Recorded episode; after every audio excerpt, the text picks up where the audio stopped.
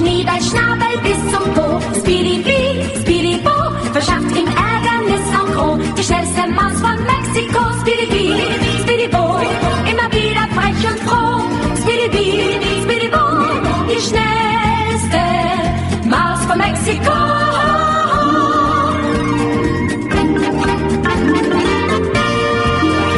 Príjemné poludnie, milí poslucháči, milé poslucháčky. Pri mikrofóne Veronika Pisárová, počúvate reláciu Hipisácky týždenník.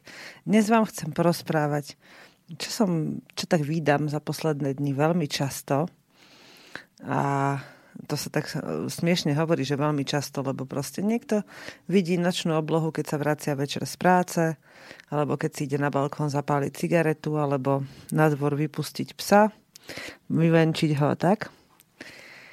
A ja, keď už je tak skoro tma v tomto neskorom jesennom období, tak vlastne už o tej 5:00, o 5:30 sa začínajú na oblohe vytasovať, vynárať prvé hviezdy a v poslednej dobe tým, že je tá obloha taká krásna a jasná nad našim nebom, teda nad našim pozemkom, na našom nebi, tak je to nádherný pohľad. Kedykoľvek sa idem v noci vycikať, čo býva teraz veľmi často. A všimla som si, a preto aj dnes som túto tému otvorila, že moje céry sa budia v noci so mnou a chodia aj na vecko so mnou.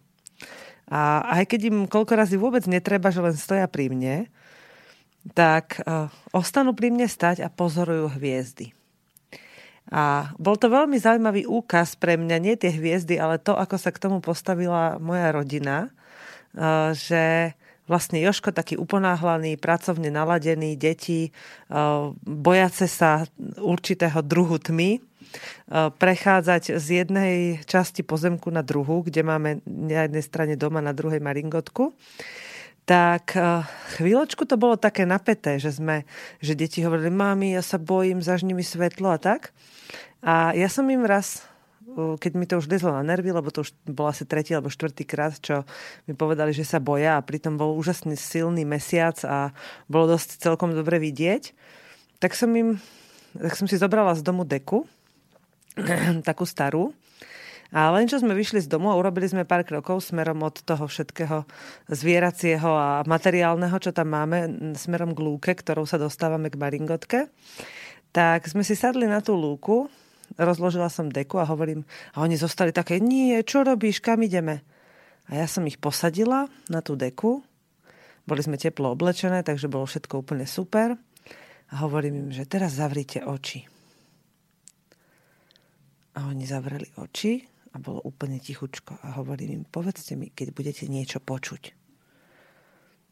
A oni teraz začali s tými vystrašenými ušami počúvať šuchoty, behoty, cupoty, pískanie, koranie, také tie tiché zvuky noci, kedy sa zvieratá presúvajú. A ja im hovorím, tak si tie zvuky pomenovávajte, že čo sú a odkiaľ prichádzajú. A po chvíli, ako som ich viedla k tomu, aby sa zahladeli aj do takého toho tmavého vnútra, do tmavej časti dňa, tak otvorili oči same od seba a prestali vnímať ten strach a pozerali sa okolo seba. A pozerali sa na oblohu, aká bola nádherná, hviezdnatá. A od toho dňa vlastne chodia v noci so mnou von z maringotky, keď chodím cikať, a pozorujú. A pozorujú úplne s nadšením, že taká hviezda, taká a tamtá vyzerá ako toto a chcú vedieť, aké sú, čo sú hviezdia a tak. Až nedávno sme išli, to sú 3 dni dozadu, asi sme vyšli z domu a išli smerom k maringotke a nad horou, nad lesom sme videli jednu obrovský žiarivú hviezdu, ale tak silno žiarila, my sme vôbec nevedeli, že čo to je, ani sme sa to doteraz nedopatrali. Ešte sa mi zdalo, že bliká rôznymi farbami, ale nebolo to lietadlo, lebo je stále na jednom mieste už 3. noc. A Žanetka zrazu zo seba vypustila, že mami, to je hviezdička nášho bábetka, že ona čaká, kedy sa bábetko narodí. A ozaj od toho dňa sa mi začalo zdať, že ten pôrod je už naozaj celkom blízko. A tak pozorujeme tú hviezdu, až sa nám niekedy zdá trocha strašidelná, ale vedie nás tou nocou lebo už podľa nej, dokonca za tie 3 dní, vieme, že kde, na ktorej časti pozemku sa v ktorom čase fyzicky nachádzame a včera dokonca Žanetka povedala, že ešte je málo, pozerala sa na tú hviezdu a povedala, ešte je málo hodín. A to prišlo také zvláštne, že to za 3 dní dokázala sa takto adaptovať na čas prostredníctvom umiestnenia hviezdy na oblohe. A v noci, keď som potom išla von, a ona sa na mňa tak, ona sa teda vyšla, že mami, chcem ísť s tebou. A hľadala tú hviezdu, nevidela ju, ale videla tam kopu iných krásnych hviezd, tak nemala chuť ani spať. Ja som sa tiež úplne prebrala a sme tam chvíľu tak sedeli a pozorovali tú oblohu. A to bolo prevčerom, nie včera. Včera sme spali už tu v škole v Bystrici. Ale tá energia, ten moment toho videnia von, to bolo absolútne na nezaplatenie. A spomenula som si na tábor letný, ktorý sme mali dvakrát tento rok v lete s deťmi. A tam sme spali pod hviezdami, spali sme vonku. Bolo to pre tie deti veľmi zaujímavé, myslím, lebo dokonca raz sme zažili takú dažďovú evakuáciu, ale predtým, než ten dažď vôbec vykúkol, tak bola krásna obloha a deti si ju veľmi užívali.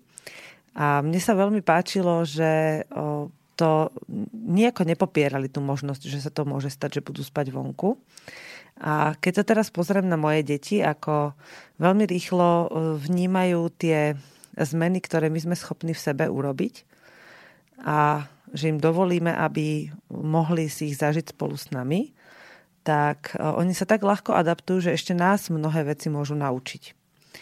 No a práve táto hviezdnatá obloha a ten nočný pokoj ma dostal do takého stavu snívania v bdelosti, čo vlastne cez deň sme tak zahltení rôznymi povinnosťami a rôznymi aktivitami, že vlastne toto neriešime, také snívanie. Ale myslím, že je to dobrá očista, dobrý druh naladenia, ktorý môžeme zažiť zadarmo v lone prírody, kdekoľvek, lebo vlastne my si tú prítomnosť tej oblohy uvedomujeme v meste, hlavne vtedy, keď sa pozeráme na škaredé veci. Keď sa pozeráme na to, ako podľa nás je škaredá obloha, keď je zatiahnutá, keď sa pozeráme na to, aké je to nepríjemné, keď sa stmieva alebo rozvidnieva. To v mnohých ľuďoch vyvoláva také negatívne pocity, že už bude tma, musím svietiť, alebo už bude svetlo, musím vstávať, alebo dneska bude zamračené, bude pršať, ja budem chodiť po mokrom. Keď je zase v lete príliš teplo a príliš krásny, tak zase bude príliš horúci deň. Že skrátka, my tú oblohu málokedy už chceme vnímať s radosťou. A pritom sa mi už viackrát stalo, že dospelí ľudia, hlavne dospelí ľudia, ktorí so mnou išli do prírody, do lesa, alebo len tak na lúku, alebo dokonca len von spred nejakej budovy v meste, keď tam bolo nepekne. A ja som im povedala, že neboj sa, ty sa vrátiš do bezpečia. Len chvíľu tu so mnou buď. Tak si len tak sa uvoľnili, niektorí si dokonca sadli na mokrú zem, alebo sa opreli o strom a nechali sa unášať tou atmosférou, tou situáciou. A vtedy sa v nich začali diať veľmi produktívne procesy. Pre mnohých ľudí je to také činorodá aktivita. Až prekvapivo činorodá aktivita na to, že vlastne ste v noci vonku a nič sa nedeje. Ale tam zažijete veci, ktoré by ste proste v iných situáciách nedokázali v sebe spustiť, nedokázali zažiť, lebo ako deti si určite spomeniete na situácie, kedy ste boli v potme vonku. Aké to bolo čarovné, aké to každoročné obdobie po tme vyzeralo úplne inak. A my sme si ho s takou chuťou užívali. Ja si doteraz spomínam na to, ako v lete som sa vracala z nejakého jazera a už bola tma.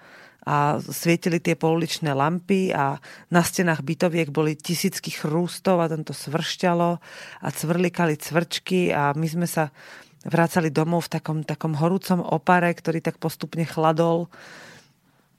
A pre nás to bolo úžasne krásne obdobie detstva. Potom si pamätám na také jarné búrky, v nočné, kedy sme vlastne išli od niekiaľ trebárs a už bola tma a zrazu sa spustil iba taký vlahý dáždik a už sme si hovorili, že jaj, budem celá mokrá, ale vlastne som si spomenula, nevadí mi to, lebo už nie je taká zima ako v zime.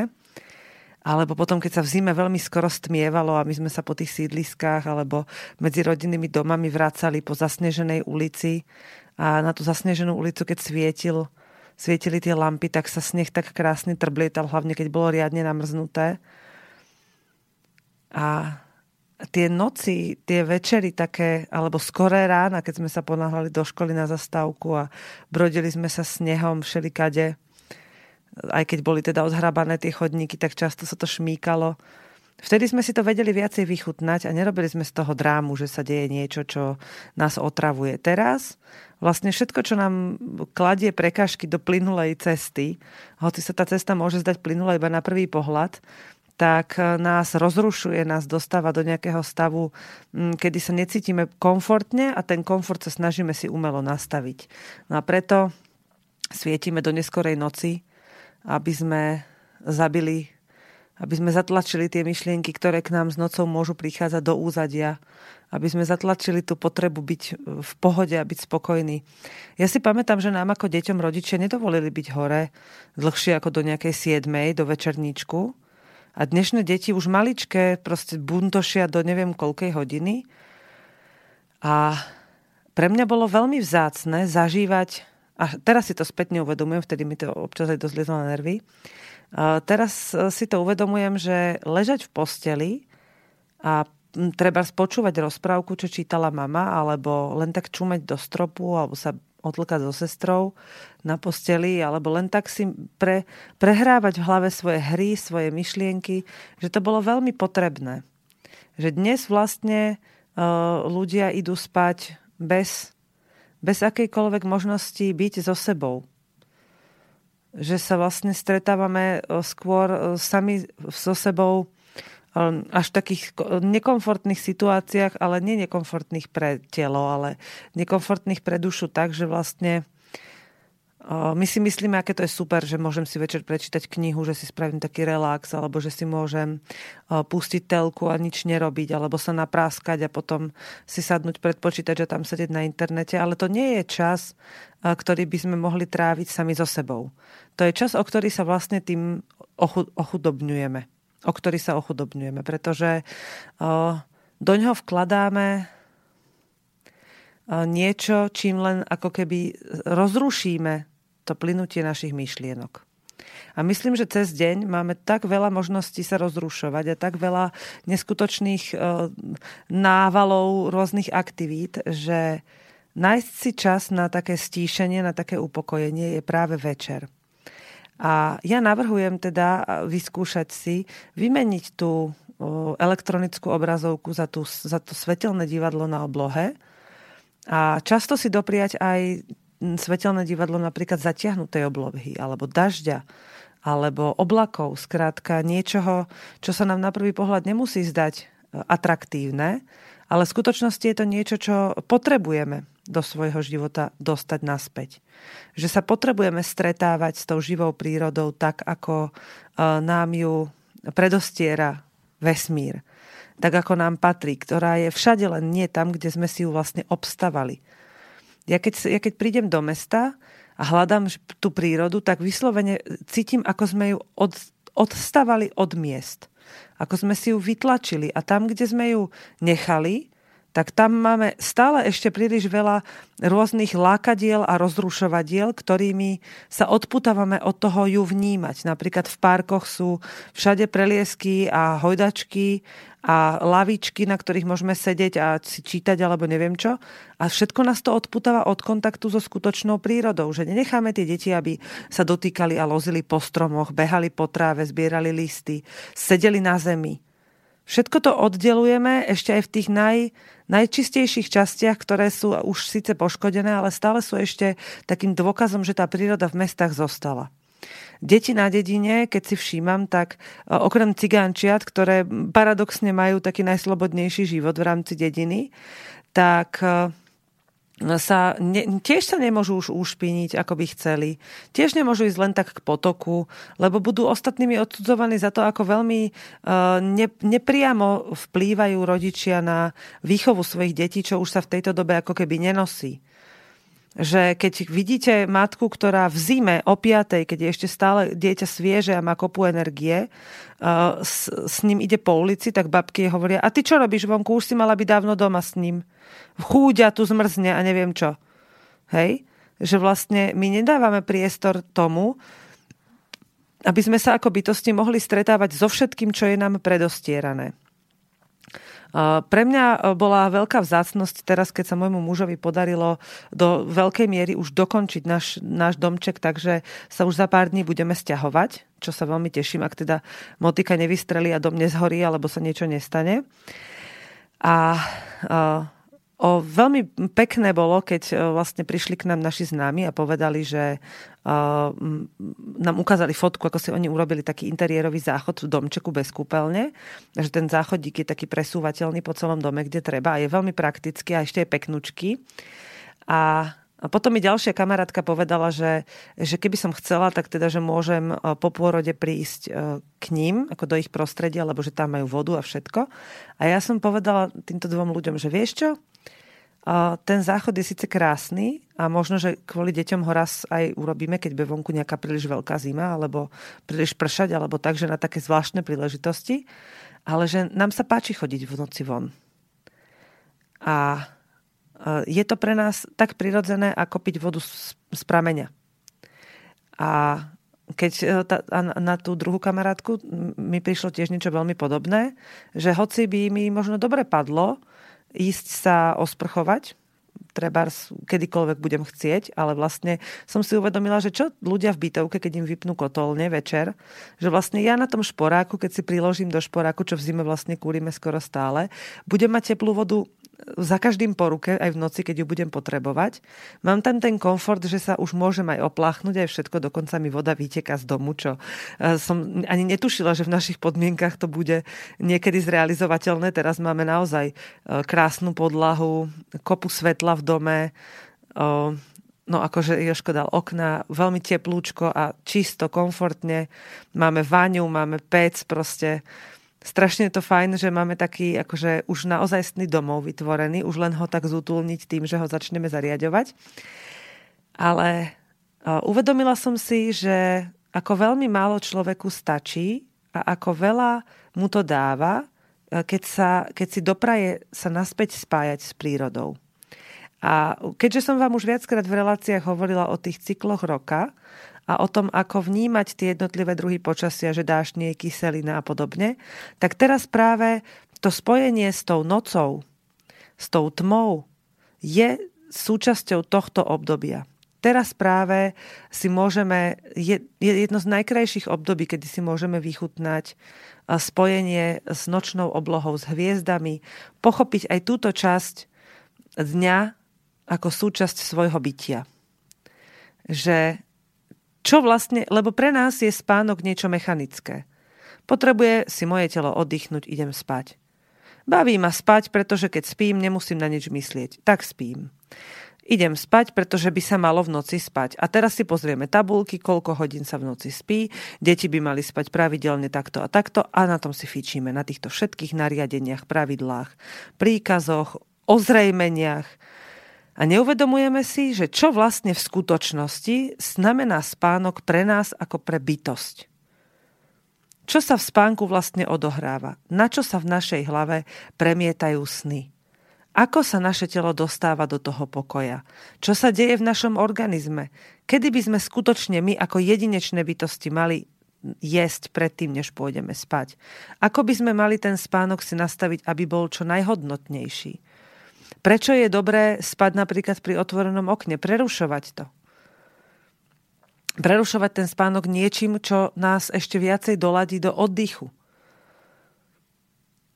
Ja som veľmi teraz naladená na to, že sa v noci zobudím, keď dostanem takúto cvičnú kontrakciu, také stvrdnutie maternice, kedy a bábätko vlastne celú noc prespí. A ja sa budím len práve na tieto také tie sťahy, kedy ma aj klby rozbolejú, pánvové, teda bedrové. Zobudím sa na to, iba mi moje telo povie, len sa otoč na druhý bok. Uvoľni túto stranu svojho tela. Ako náhle to urobím a telo sa znova uvoľní, zaspím. Viem, že keď do toho zasahujem takto prirodzene, ako mi hovorí moje telo, že sa takto potom bábätko dokáže naladiť, keď sa narodí. A keď som si toto všimla pri svojej druhej dcére, pri prvej som ešte bola dosť obmedzená, čo sa týka takýchto vnímaní a vedomostí, tak pri tej druhej dcére som bola veľmi prekvapená z toho, že až na prvé dni v nemocnici, kedy my sa mi do toho snažili teda všetci zasahovať, sestričky a neviem, že pravidelne krmiť a tak som vlastne prišla domov a moje dieťatko novorodené, v podstate štvordňové, prespalo celú noc. A nezobudilo sa iba zo sna, začalo ďuďkať ústami, že si prosí piť, alebo teda, že sa potrebuje nakojiť. A keď som ho nakojila v spánku, že ja som sa prebrala iba vlastne na to, že cítim, ako sa tam okolo mňa niečo žužle, tak som si ho len pritlačila na ten prsník a spolu sme zaspali.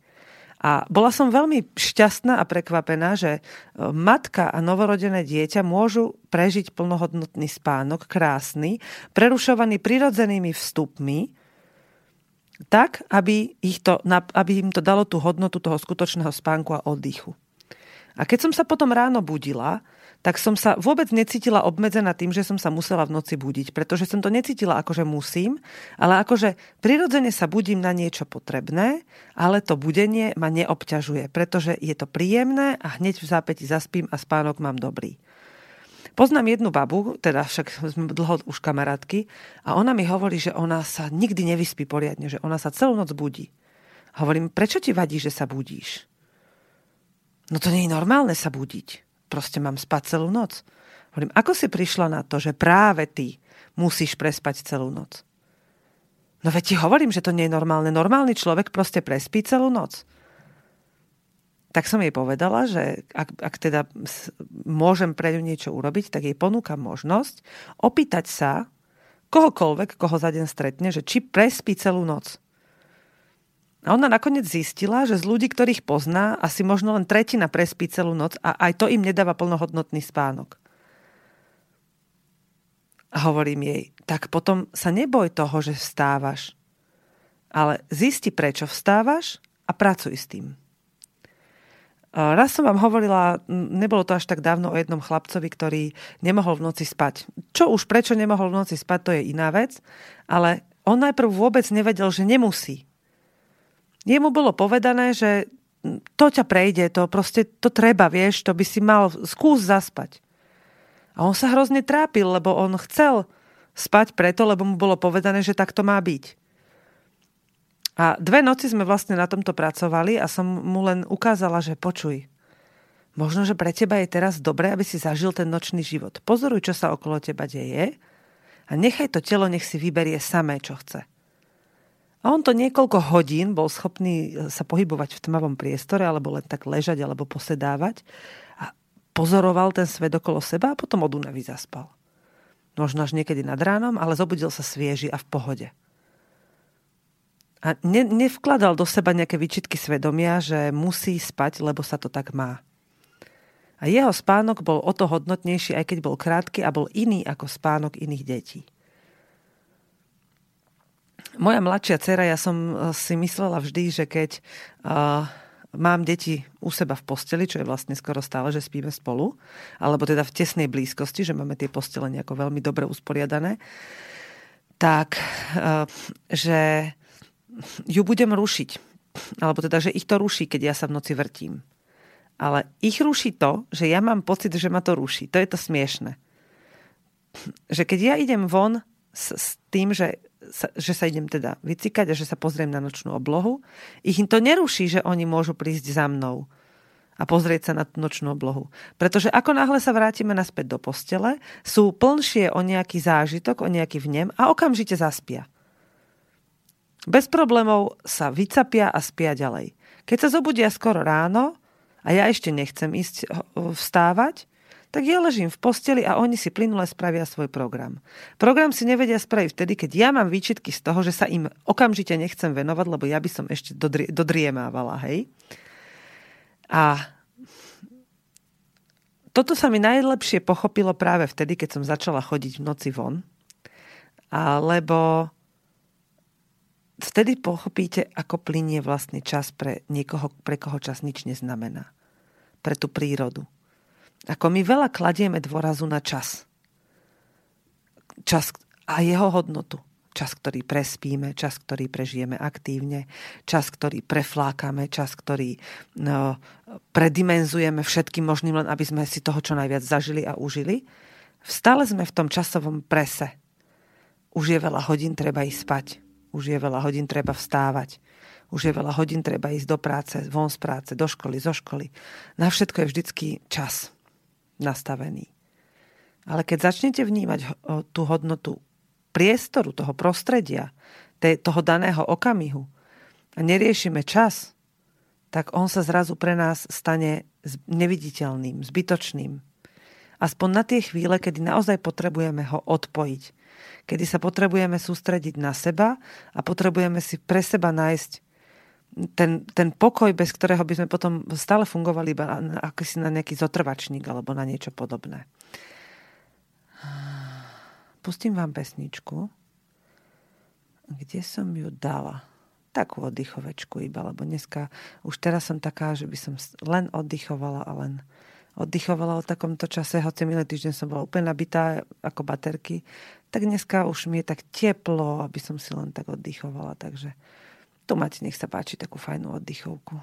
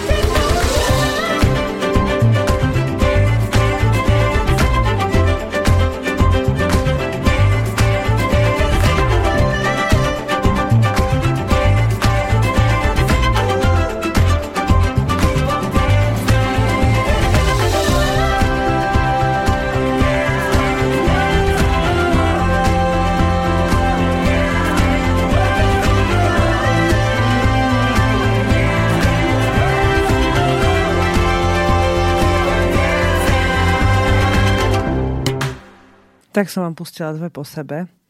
Som si tak chcela započúvať sa, troška si oddychnúť, ale hlavne preto som pustila také rozdielne tie pesničky, lebo mi prišlo, že je dôležité si uvedomiť, podľa mňa,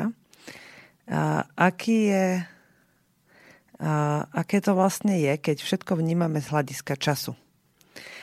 Keď si dávame záležať viacej na tom, koľko čo trvá, aby sme všetko stihli, alebo aby sme to už mali za sebou, alebo aby to už prišlo, že si nevieme vychutnať ten čas, ktorý medzi tým plynie.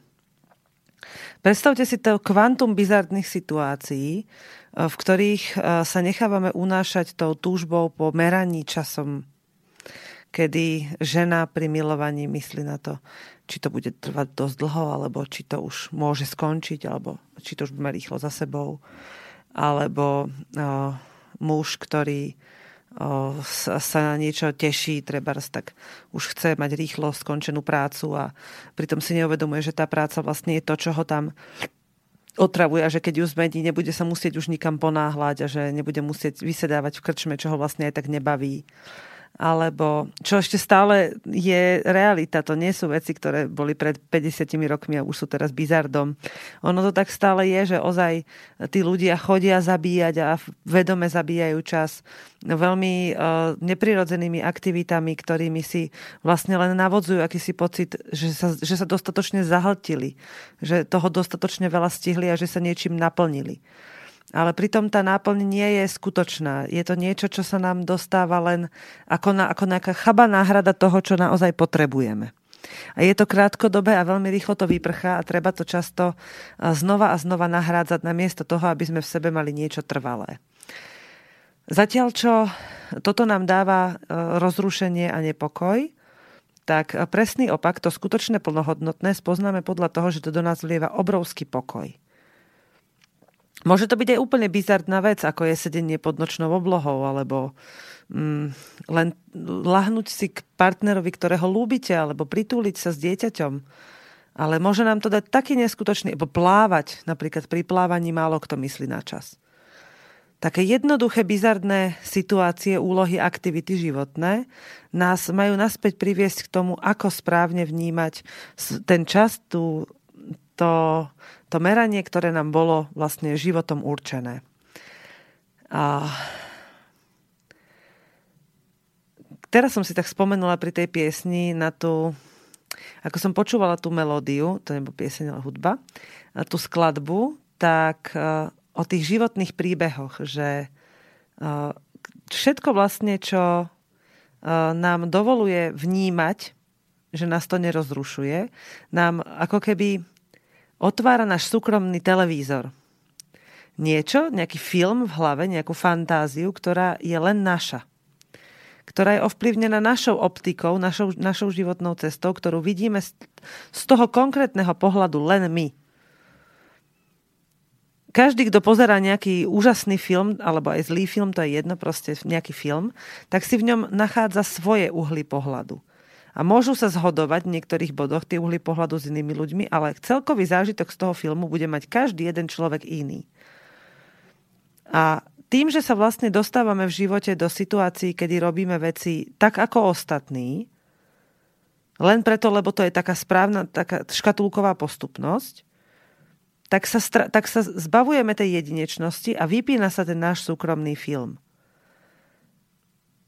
Ja som sa dostala do situácie nedávno a stáva sa mi to akože tak celkom bežne už teraz, že niekde sedím na tráve alebo na nejakej lavičke alebo na deke alebo na kameni a vnímam len, čo je okolo mňa, oddychujem. Napríklad včera som sedela pri oškvarkoch a bolo krásne, svietilo slnko, okolo mňa pracovali ľudia, hoci kde, porozliezaní po pozemku, deti sa hráli, sliepky zobali, kone sa pásli.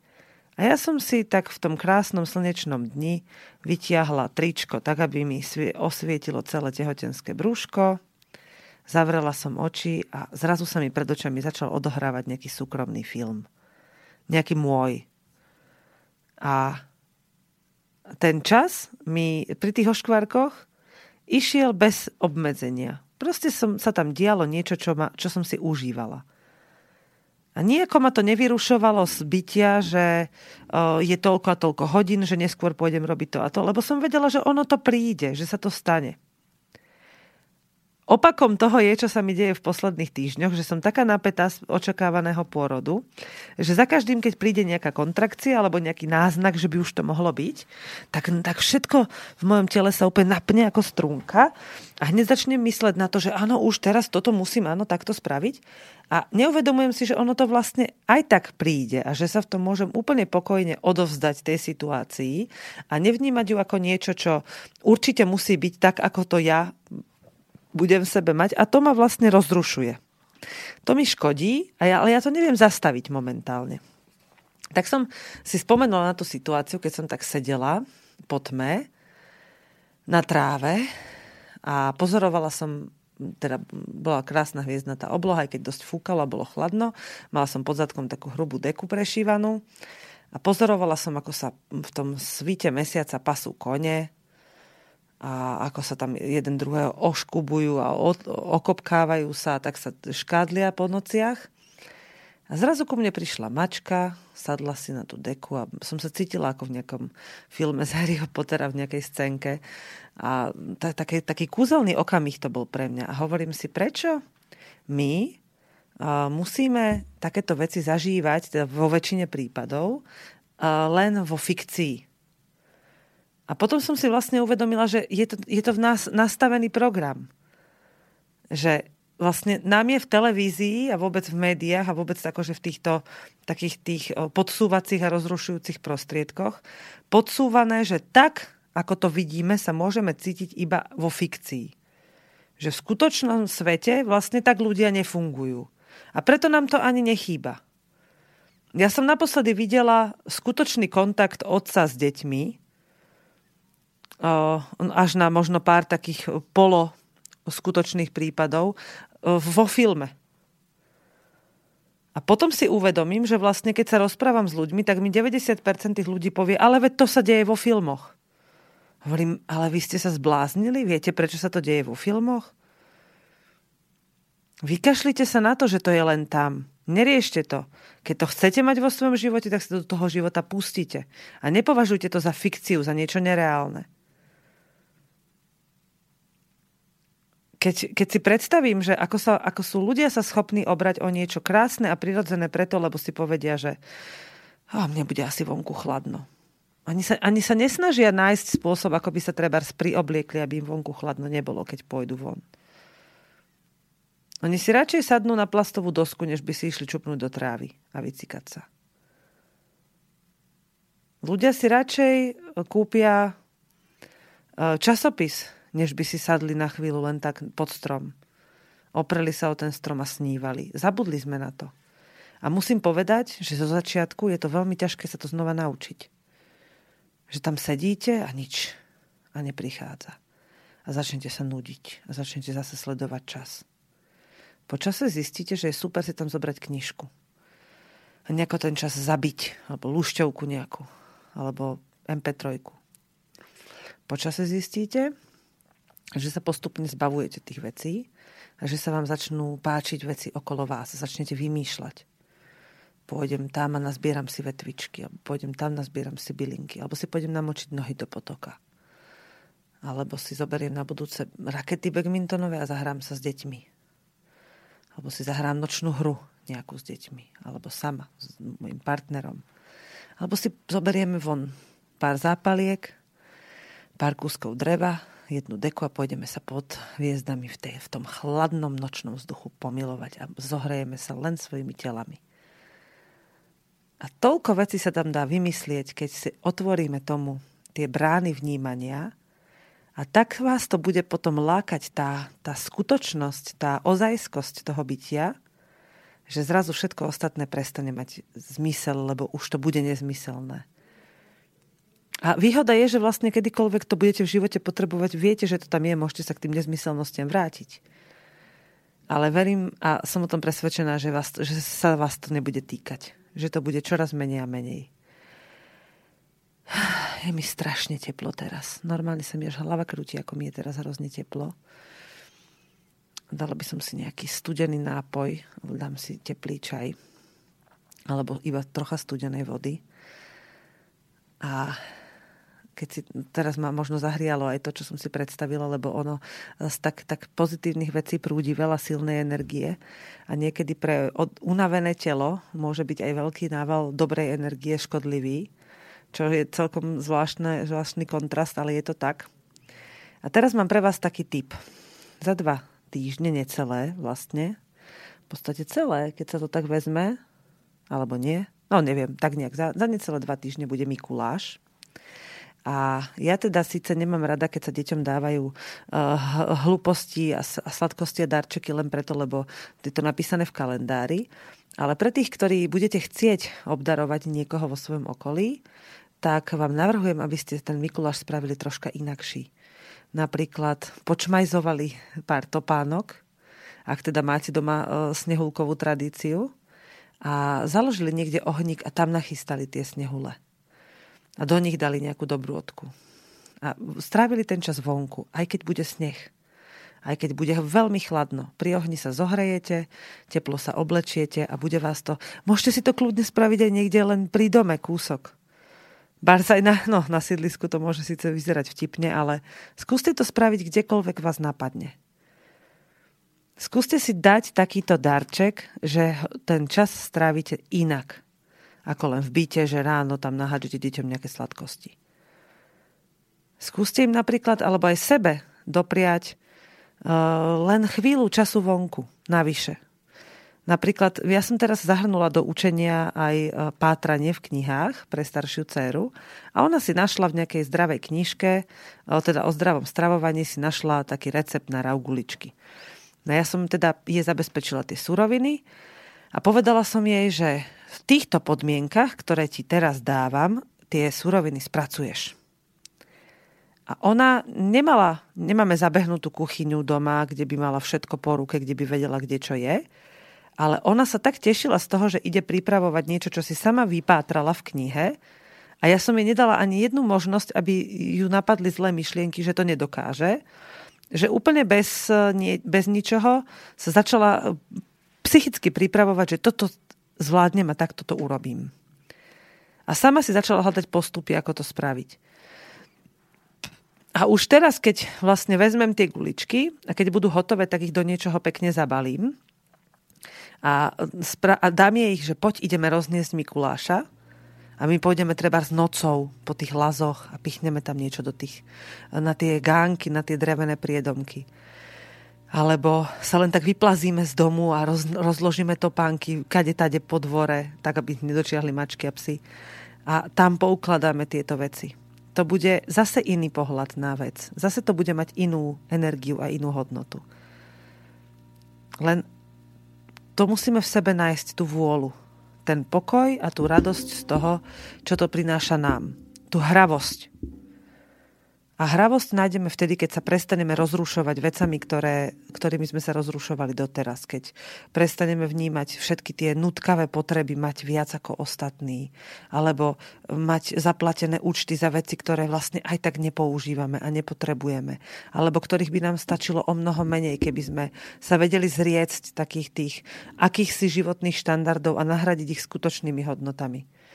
To je samozrejme na každom z nás, aby si vybral tie správne hodnoty. A na mne nie je posudzovať, či tie vaše sú alebo nie sú správne. Sama považujem ešte niektoré vlastné hodnoty za nesprávne, napriek tomu ich zo života neviem odstrániť.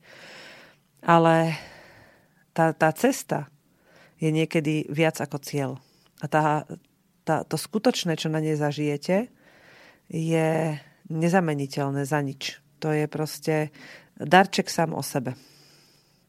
Ešte jednu pesničku vám pustím a potom vám ešte poviem jeden taký tip, čo sa dá robiť v tomto období a ako si tak sa priblížiť zase k tomu skrášleniu života, ale musím sa ísť napiť, takže jednu peknú pesničku vám ešte pustím. Skoro až vianočnú by som povedala.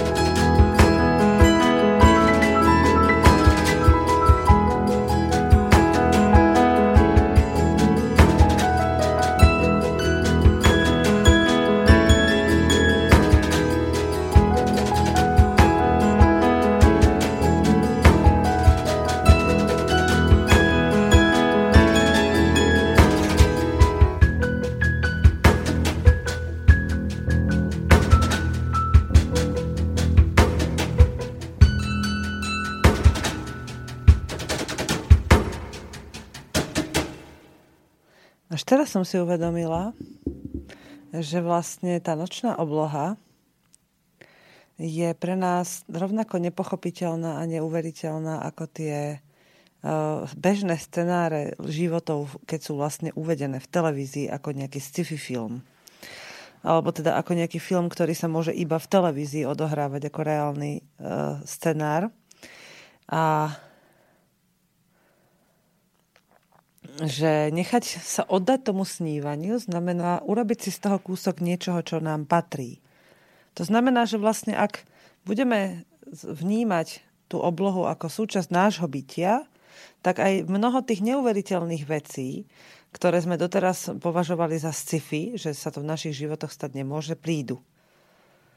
Keď ich budeme v tom živote chcieť. Keď ich príjmeme tak, ako prítomnosť tej oblohy.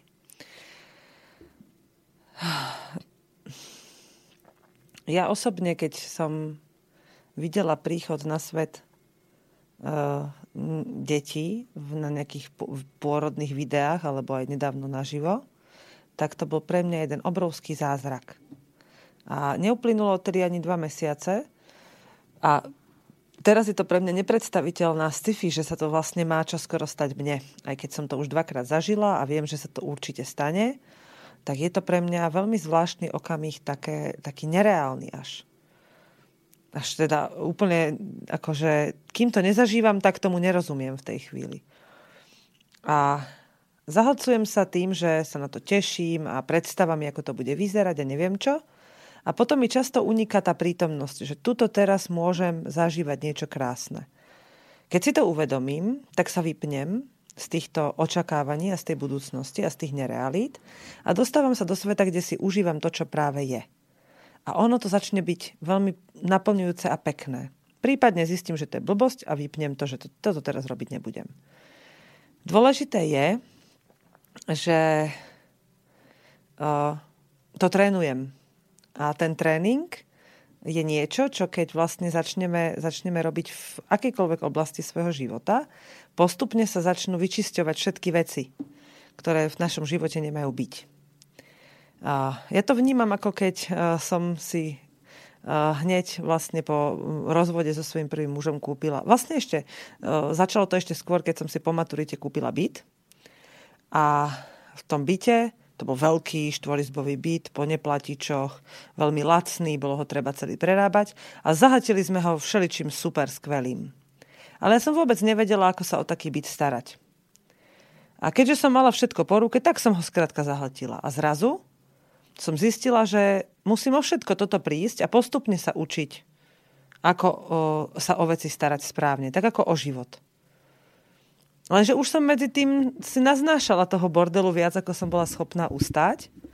Takže bolo ťažké len tak sa znova naladiť, že poďme si teraz robiť v živote poriadok. Ale ono sa to nakoniec dalo a teraz už to dokážem robiť pekne bod po bode. Že kým jedno ešte nemám hotové, nemôžem začať druhé a podobne. A tým pádom si dokážem v sebe nájsť pokoj a vyčistiť si veci tak, v takom slede, ako potrebujú byť. Ale na to, aby som to dokázala, som sa musela vedieť najprv pravdivo na to pozrieť a povedať si, aha, tak tuto ja robím celý čas chybu. Toto tu mám navyše. A takto si pozerám teraz na také veľké množstvo vecí, až mi to nejde do hlavy, prečo som to doteraz nevidela, lebo tých vecí je obrovské množstvo, keď sa zrazu otvoríte tomu oči a srdce. Koľko vecí robíme úplne zbytočne a koľko by sme mohli namiesto toho robiť takých, ktoré alebo len jednu, alebo dve, ale o mnoho hodnotnejšie, s väčšou radosťou a naplnením ako tých 100 zbytočných. Tak ja by som vám navrhovala si urobiť taký tréning a 1-2 dní v týždni si povedať, alebo na začiatok si povedzte, že teraz tuto, budem dnes robiť len to, čo ma baví. A pozorujte to. Či vás to skutočne baví, či vás všetko možné neodpútava od tohoto nerobiť alebo robiť, či vaše myšlienky sú v tej prítomnosti tam a teraz, alebo utekajú niekam inam. A hľadajte v sebe tie návody, ako robiť veci čisto a správne. Až prídete do momentu, kedy jeden deň urobíte len to, čo vás baví a bude to dobré. Bude to prospešné, bude to hodnotné aj pre vaše okolie. A vy zistíte, že ste napríklad nerobili 10 zbytočností, ktoré by ste inak robili, ktorými by ste zabili čas a ešte by aj neboli urobené s radosťou a nemali by ten tú správnu živnú pôdu. Nedostali by sa tam, kde majú byť. Okrem toho, mám teraz taký konkrétny príklad. Keď máte deti, čo väčšinou teda poslucháči majú deti, tak, alebo teda máte známych, ktorí majú deti, alebo máte v rodine nejaké deti, tak vezmite ich niekde, kde nebudú mať prístup k elektronike, alebo im zatrhnite ten prístup k elektronike a pozorujte ich.